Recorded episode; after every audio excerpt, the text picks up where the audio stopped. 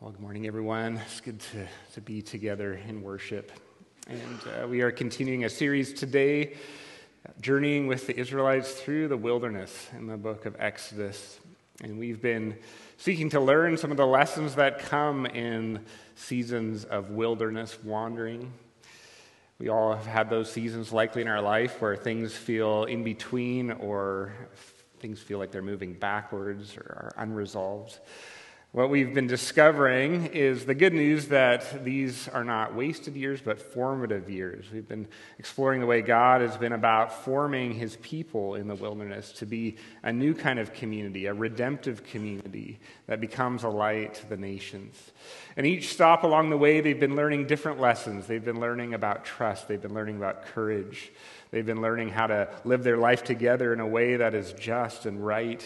And today, as they're at the base of Mount Sinai, they're learning some rules for how to flourish as a people. We encounter this familiar text, these Ten Commandments, that are meant to form them into this people who will be a light of righteousness and justice to a watching world. This is a familiar passage to many of us, and there's always a danger when reading a familiar text to think we already kind of have a grasp of it. But my hope is that today we might have a fresh hearing of this familiar word. And I, I, think we do need to return to this word regularly because while we maybe are familiar with it, I actually think we sometimes have a limited understanding or awareness of the Ten Commandments. There was a study done back in 2007 by the Kelsey Research Agency, and they discovered well, Americans, 80% of Americans knew every ingredient to the Big Mac at McDonald's, probably because of that annoying jingle they wrote back then. Uh, only 60% of Americans knew that thou shalt not kill was in the Ten Commandments. So we are better at our burgers than our Bibles, and there is a gap sometimes in our awareness of these familiar texts. I would suggest that that uh, gap in awareness might also affect those of us inside the walls of the church as well. I remember when I was studying up at Regent, I was in an ethics seminar, and our professor said, Well, you're all training for ministry, so you should know the Ten Commandments. Who can just stand up and tell me all ten of them? And we all started to squirm a little bit, and we were kind of fumbling around. Here we were, pastors preparing for ministry. We got to about seven or eight, and we're like, I think there's something about an idol. And uh, just, it was kind of exposing our lack of awareness. I was tempted to invite someone, uh, give $20 to someone who could come and, and say all 10 of them. Uh, but I didn't want to embarrass anybody, and I'm also too cheap to spend $20 on that. But maybe just the threat of that might have made you think, actually, I wonder if I do know all 10. So if that's where you're coming today, you're in good company. And uh, my hope is that we would just speak into those gaps of our understanding. We do have, I think, a limited awareness of this familiar text. I also think that we have a limited trust in this text, culturally and sometimes even within the church. So, we are living in a cultural moment right now where there is a resistance to this idea that there is an objective morality beyond my personal experience and preference. We live in an age of moral relativism. That's kind of the waters that we're swimming in culturally right now. Uh, the band Coldplay has a lyric that I think sums up some of the cultural wrestling that people are doing uh, right now. And in one of their songs, they have this catchy ref- refrain When it comes to deciding what's right or wrong, your guess is as good as mine. That kind of sums up our cultural moment. It's a pretty cool tune, terrible lyrics. Um, and, and so I just want to name that. that that's, that's some of the resistance we feel. This idea of what's right and what's wrong is really being debated. It's up for grabs. I want to engage that a little bit today. But I also want to suggest that that sometimes can seep into our own world within, within the church. I think uh, you might just notice your reaction to the text today. And I think sometimes when we hear this list of 10 things you shouldn't do, eh, we kind of bristle at it. It feels a little bit legalistic. It feels like it's something that's too restrictive and confining. And I want to engage that reality today. Now, we do want to be careful about legalism, but sometimes in our rejection of legalism, we swing to the other extreme of lawlessness or this relativism. And I want to cast a vision for us today about the significance of, of this ethical treatise that we receive. And I believe that this is actually leading not to confinement and legalism, but to flourishing and freedom. So I want to speak into that today. What I want to do is ask three questions of this text today. And the first question I want to ask is why are these significant? Before we'll commit to something and engage in this ethical pathway, we need a vision for them. And I want to rediscover a vision for why these are worth our allegiance, worth our time, worth our engagement. So we're going to ask this why question. Second, I want to ask the what question. And we're going to do just a high level view of these Ten Commandments, look at the content, read them, allow them to speak to us. Now, we could do a whole sermon series on the Ten Commandments, and we'll probably will at some point, so we won't hit everything, but I just want to give a big picture of the what. Like, what are they teaching us? And then lastly, I want to end with this practical question How can we live into them? If we do buy into this vision, how can we begin to be formed in these new ways of living? I know we all come with our history of sin and struggle, and it can feel a little bit overwhelming when we hear this call to move in a new direction. I want to encounter some hopeful news as to how God wants to lead us and help us in living into this picture of, of ethics. And so, first, this question why? Why are these significant? Why do we take time to come back regularly to these teachings in Exodus 20? And I, want to begin by saying that the, the vision here, I want us to capture of why these commandments are important, is that they, I believe, lead to freedom and flourishing. God does not want to just kind of ruin our life here and make life full of restrictions, but this is actually a pathway to freedom. Pathway to freedom. Now, I think we need to confront some of our limited cultural definitions of freedom. We have a tendency, I think, to define freedom as the absence of constraint. So I am free when nobody's telling me what I should or shouldn't do, and I can make my choices. That's how we define freedom.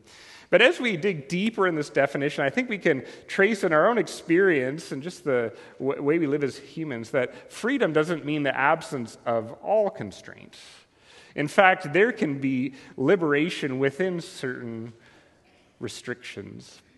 I think I've shared this metaphor before, but I think it helps us understand this dynamics of avoiding legalism but not shifting over to lawlessness. And so we imagine the experience of a whale, right? So a whale that is in captivity in a small pool is clearly not free, right? It's too confined.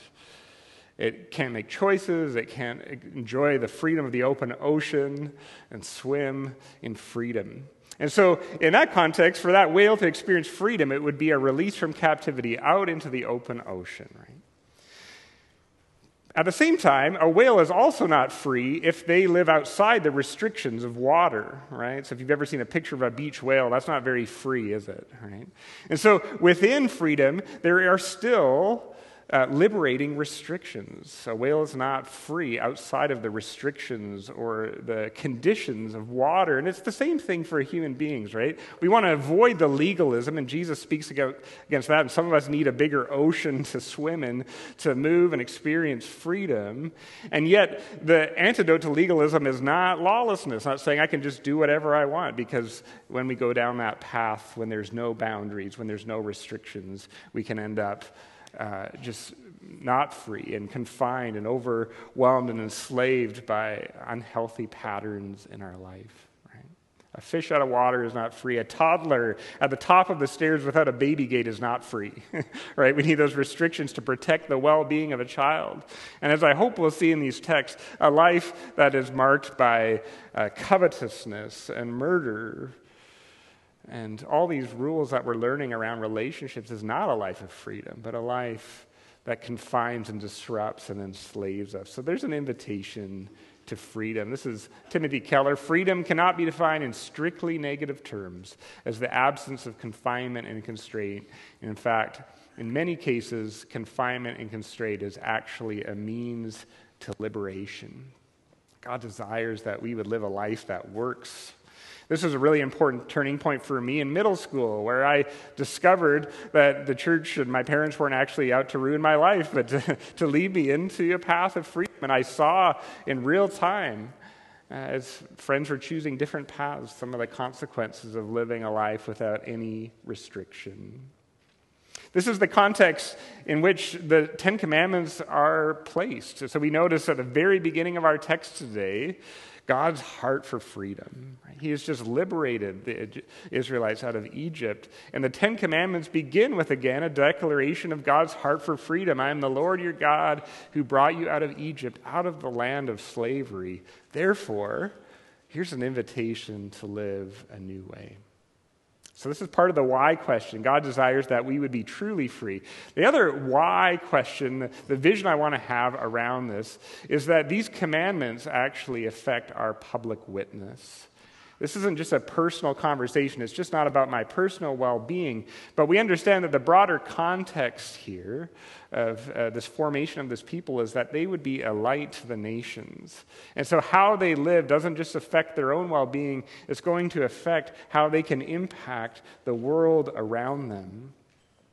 In Exodus 19, they are called this holy people uh, that are, are, to be set apart to, to show a world of injustice a new way to live. And so, how they live matters for their impact on the world.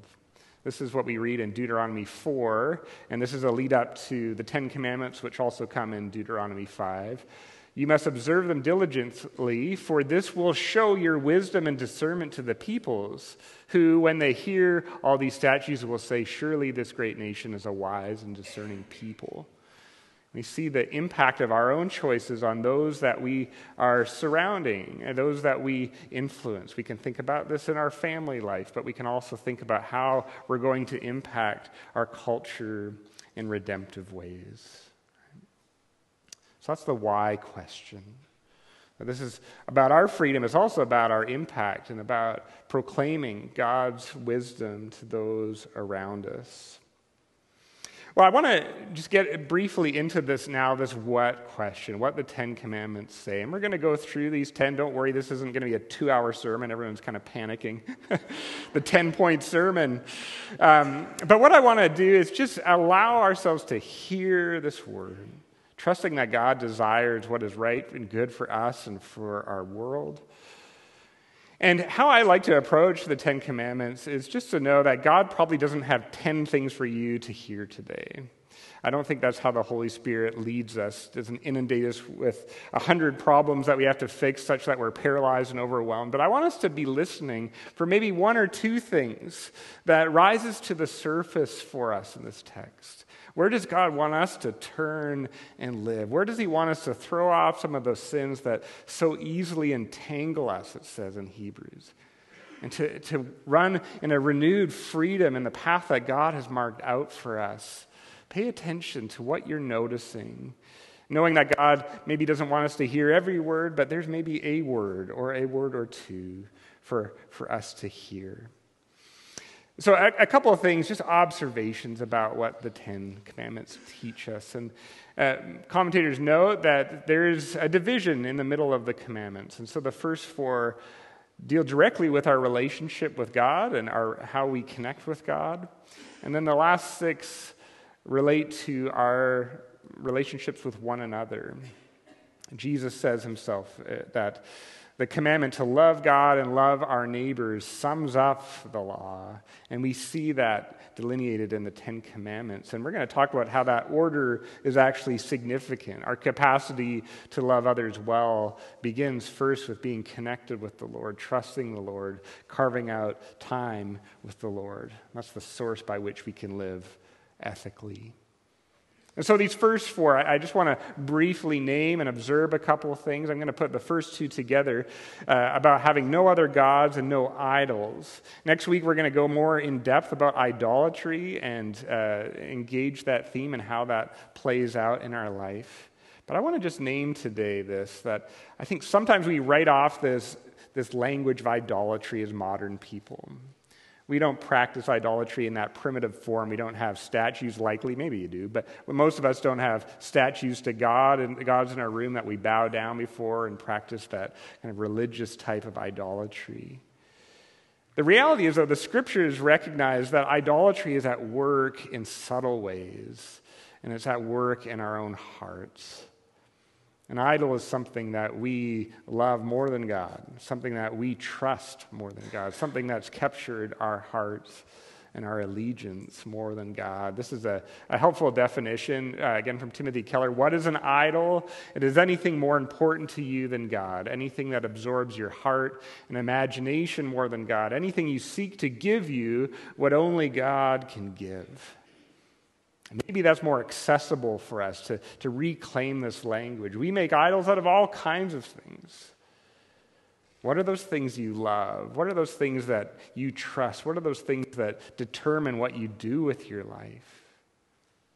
The scriptures talk about how, how possessions and wealth can become an idol. We cross that line into idolatry when this becomes my source of security, my source of hope. It's what I live for, it's what gets me out of bed in the morning.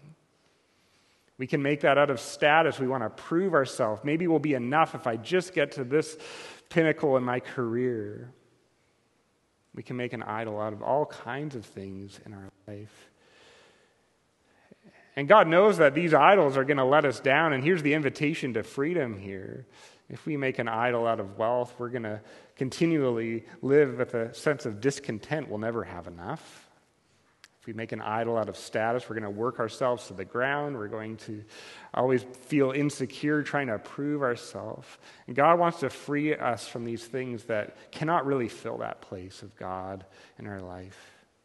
We're going to, we're going to engage that more deeply next week. But I wonder if God wants to just speak into that in your heart today. Are there some things that you love and trust and obey and they're just coming up short for you? Does God want to free you from these false gods that keep breaking our hearts? We, move on to this command to not take the Lord's name in vain. Again, I think we limit this, this command. We think about this as using Jesus as a cuss word or in, in, our language, but this is something much broader here. We take the names Lord in vain whenever we bring God's name into disrepute. We bring the name we bring the names Lord in vain when we misrepresent God. When we attach Jesus to our particular agenda and project through our limited theology, when we bring God's name into disrepute through misrepresenting him through our actions. I wonder if God wants us to, to have a more expansive view and more respect for the name of the Lord, to have a more humble posture. I think sometimes we think we know what God's name represents. I wonder if there's a call to humility in this text to know that we've put God in a box, in a Western box, in my own experience box. And sometimes the way we speak of God or the way we attach Jesus to our agenda is actually using the, the name of the Lord in vain. This is a call to humility and to reverence, to know that what we say and how we speak about God matters. I tremble at this as someone who speaks about God on a weekly basis.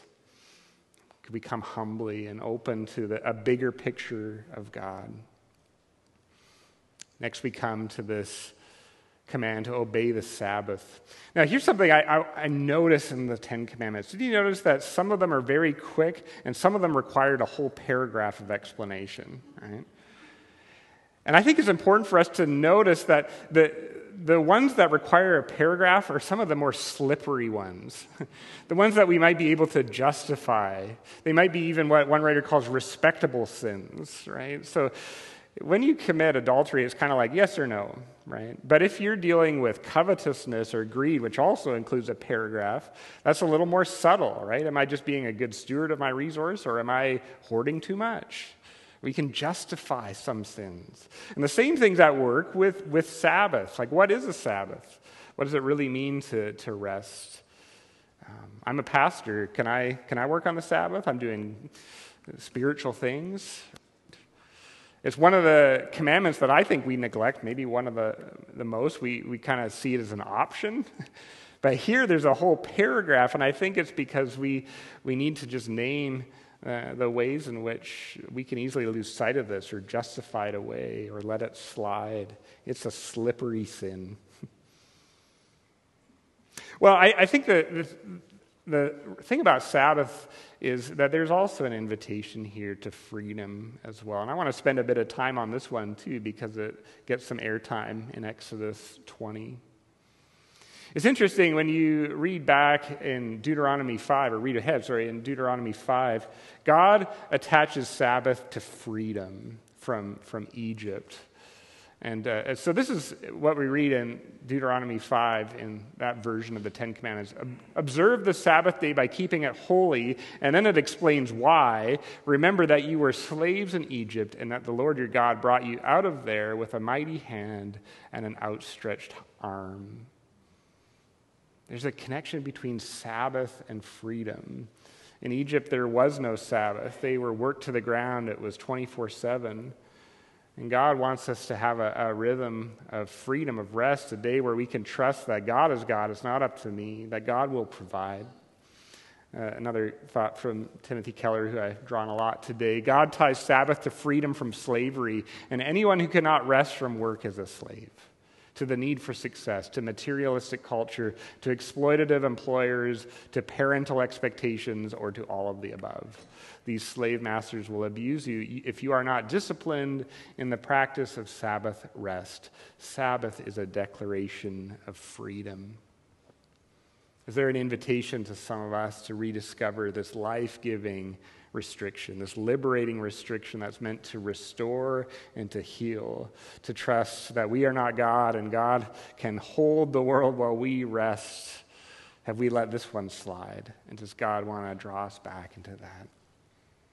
So we see these, these commandments that focus on our relationship with God. But then we see this shift to this call to now love our neighbors there's this call to relational wholeness. These last six have a relational component, and I think we need to keep that in mind in these commandments that these aren't just a personal thing, but they affect our relationships. Now, I want to just engage and, and, and challenge this cultural narrative that we named about moral relativism. Because I actually think that our cultural moment right now is full of contradictions and that actually nobody really is a pure moral relativist, right? Let's push that logic to the limits a little bit. Are we a moral relativist around child abuse? Is there room in our moral uh, compass to allow for preemptive strikes on innocent people in the Ukraine? Right? Do we just say there's, you know, your guess is as good as mine when we talk about human trafficking? Here's the, the conundrum I see in our culture right now there's a rejection of objective morality and yet a deep interest in justice.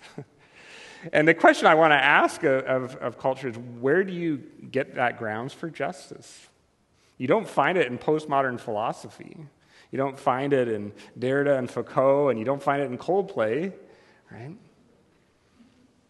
Your guess is as good as mine? Well, you seem really passionate about these issues of justice. Here's the, uh, an interesting dynamic going on in our culture. The philosopher and theologian Alasdair MacIntyre uses this term borrowed ethic, and he argues that our culture actually has borrowed a Judeo Christian ethic while simultaneously rejecting that tradition because you do not find this grounds for caring for one another out of a postmodern philosophy. You don't find it in a purely materialistic worldview. If we are just atoms and molecules, does this matter? Do people have intrinsic worth? And so MacIntyre says we're actually more attached to this tradition than we realize. What I want us to notice in these, these, this last movement of the commandments is they're all about relational wholeness and caring for one another. They're all about justice. I think uh, these actually speak into our cultural longings right now. And so we go through these. Again, we just want to listen. Is there something God speaking to our hearts today? And as we are called to love others, we see this first commandment to start in those small spheres about honoring our parents. A few parents asked me if I could insert their kid into the reading of Scripture today, just to kind of reinforce the point. Just kidding. All right. I think it's, it's, significant that this begins in this smaller section. I think sometimes we're really passionate about the big deal, about being part of social change, but God says, why don't we start in our family unit? it's maybe not as exciting, it's not as flashy, it's not something that we advertise, but it, that's where we learn these rhythms, and that's where we can have an impact on our family. And just invite us, we're all kids at, at one level, right? To, know what does it look like for me to honor and, and, and care for my parents? Jim Bruckner, in his commentary, argues that this is actually probably has adult uh, children in mind. And as you look at the uh, expansion of the law in Deuteronomy, there's a lot of concern about caring for elderly parents who cannot provide for themselves. So it applies to all of us. What does it look like to care well and to honor those in our own family, uh, family units? And then we have do not murder, and I just think that escalated quickly. and maybe we need to tend to those smaller things before we get to this level, right? Do not murder. I don't think there's very many murderers in the room today, and it might be easy for us to just kind of, okay, that, that doesn't apply. We remember that Jesus expands on this, and he talks about how uh, in Matthew 5 and 6, this call to go beyond just the outward act of violence and look at the, the spirit of bitterness that's at root in our hearts and the anger that can take root and, and disrupt our relationships. I wonder if God wants to, to free us from a, some of the, that bitterness that takes root, from some of the grudges that are starting to develop. There's a well known saying that uh, to hold a grudge is to drink poison and hope the other person dies. I don't know if you've ever heard that one, but I wonder if God wants to free us from a little bit, some of that, that bitterness and anger that's starting to develop and, and bring about some reconciliation, some wholeness in those relationships where there's some discord. We see this call do not commit adultery. Again, uh, this is something that Jesus expands on into our thought life and so on. Again, I want to just see how this is good news for us personally and a desire for us to thrive in relationships. I believe uh, trust and commitment leads to deeper intimacy. Uh, Augustine once said, and he lived a pretty wild life growing up. He said, Oh, that I had spent the flood of youth on the shores of marriage and uh, he just talked about how when he got caught up in, in just rhythms of lust, how it was like this flood. It was outside the boundaries of experiencing that intimacy. And it was, it was um, an enslaving thing for him. I wonder if God wants to do some of that freeing work in our life today. There's this call to not steal. And I, I would suggest in this context, if this was written in our day and age, this might be one of the commandments that would need a paragraph, might need a little bit of expanding. Because in a, in a globalized economy, I think sometimes we don't even know how the things that we are, are buying or participating in might impact people down the supply chain that are uh, being uh, disinvested, defrauded from. Uh, just disruptive practices. We're talking about some of this in our Lent groups on living justice, living justly. But this is a quote from Terence Fretheim The attachment to things, the extravagance in life uh, styles, and the mountain of waste generated, all in the face of incredibly widespread hunger and want, raise questions of theft to new levels. The prophets rail against Israel at precisely this point in a number of texts. At whose expense is this wealth gained? Does it not often constitute theft, for example, through inadequate wages or benefits? But at such a remove that we seldom know the victims' names and have to look them in the eyes. New definitions of theft need to be considered in view of the complexities of modern society, not least its corporate and government structures. And so we hear this call to to justice and how we respond to one another and in our possessions. I'm going to skip ahead because I want to make sure we have time to come to the table today, and I didn't think I'd get through all 10. but I want to just ask this, this question uh, at the end is how can we begin to live into this word?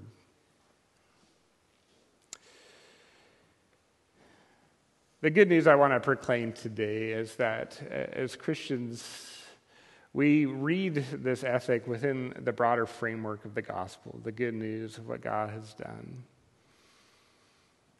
Now, the New Testament does not disregard the Ten Commandments. In fact, they're referenced throughout the New Testament and, and expanded on by Jesus.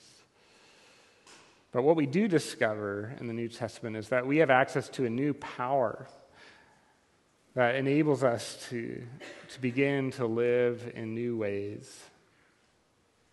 John 15 is a text that I come back to often. It's a reminder that apart from God, we can do nothing, right? We are dependent on the Lord.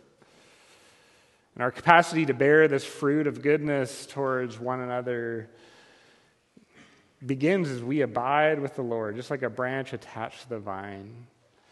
And I just noticed the logic, even in the Ten Commandments them, themselves, that our capacity to live into this life of relational wholeness and justice, it, it begins by learning to love the Lord our God again, to attending to Him, to discovering who His name is, by leaving room for worship, abiding in the Lord. It's through the love of God and through a renewed reverence of God that we have access to this source of transformation in our life. And so I think it's, it's fitting today that we uh, have a chance to come to the table. We're reminded at this table that it's only as we are nourished by the love of God that we can then bear the good fruit of love in our world. We come to abide in Christ. One of the purposes, I think, of the Ten Commandments is actually to turn us back to the Lord. And there's conviction in these texts when we realize, and I stand with you, that we, we can't do this alone and we've failed and we've struggled in many of these areas. I want to proclaim the good news of grace that there's a God who receives us today in grace and mercy and, and offers uh, the possibility of us moving in a new direction. So let's come to this table uh, trusting that there's a God who is here to receive us in grace, but also in grace desires to empower us, nourish us, form us into new pathways, pathways where we can live in freedom, where we can live with righteousness and justice.